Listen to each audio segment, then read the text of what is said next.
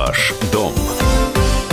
Здравствуйте, с вами Юрий Кораблев. Объем предложения жилья в Москве вырос. Речь идет о новостройках. Согласно данным компании Метриум, на август месяц в Москве продавалось более миллиона квадратных метров. В сравнении с прошлым годом этот показатель значительно увеличился, говорит руководитель отдела аналитики и консалтинга компании Метриум Мария Герасимова. Мы проанализировали рынок новостроек Москвы в старых границах, подчеркиваю, массовым сегментом. Предложение выросло на 6%, то есть превысило 1 миллион миллион квадратных метров. В принципе, такой показатель мы достигли впервые за последние полтора года. Предыдущий такой большой показатель отмечался в марте 2018 года, более 1 миллиона квадратных метров.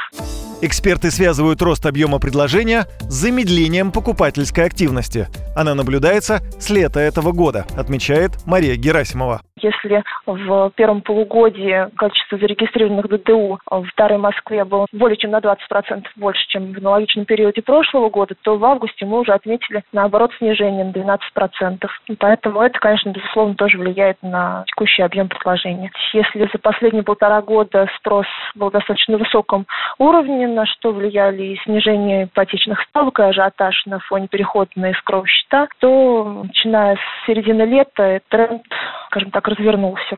Еще одна причина увеличения квартир на рынке – большой объем предложения вышел в августе. Застройщики запустили сразу несколько крупных проектов. Суммарно на рынок вывели более тысячи квартир за один месяц. Если так пойдет и дальше, то можно ожидать снижения цен.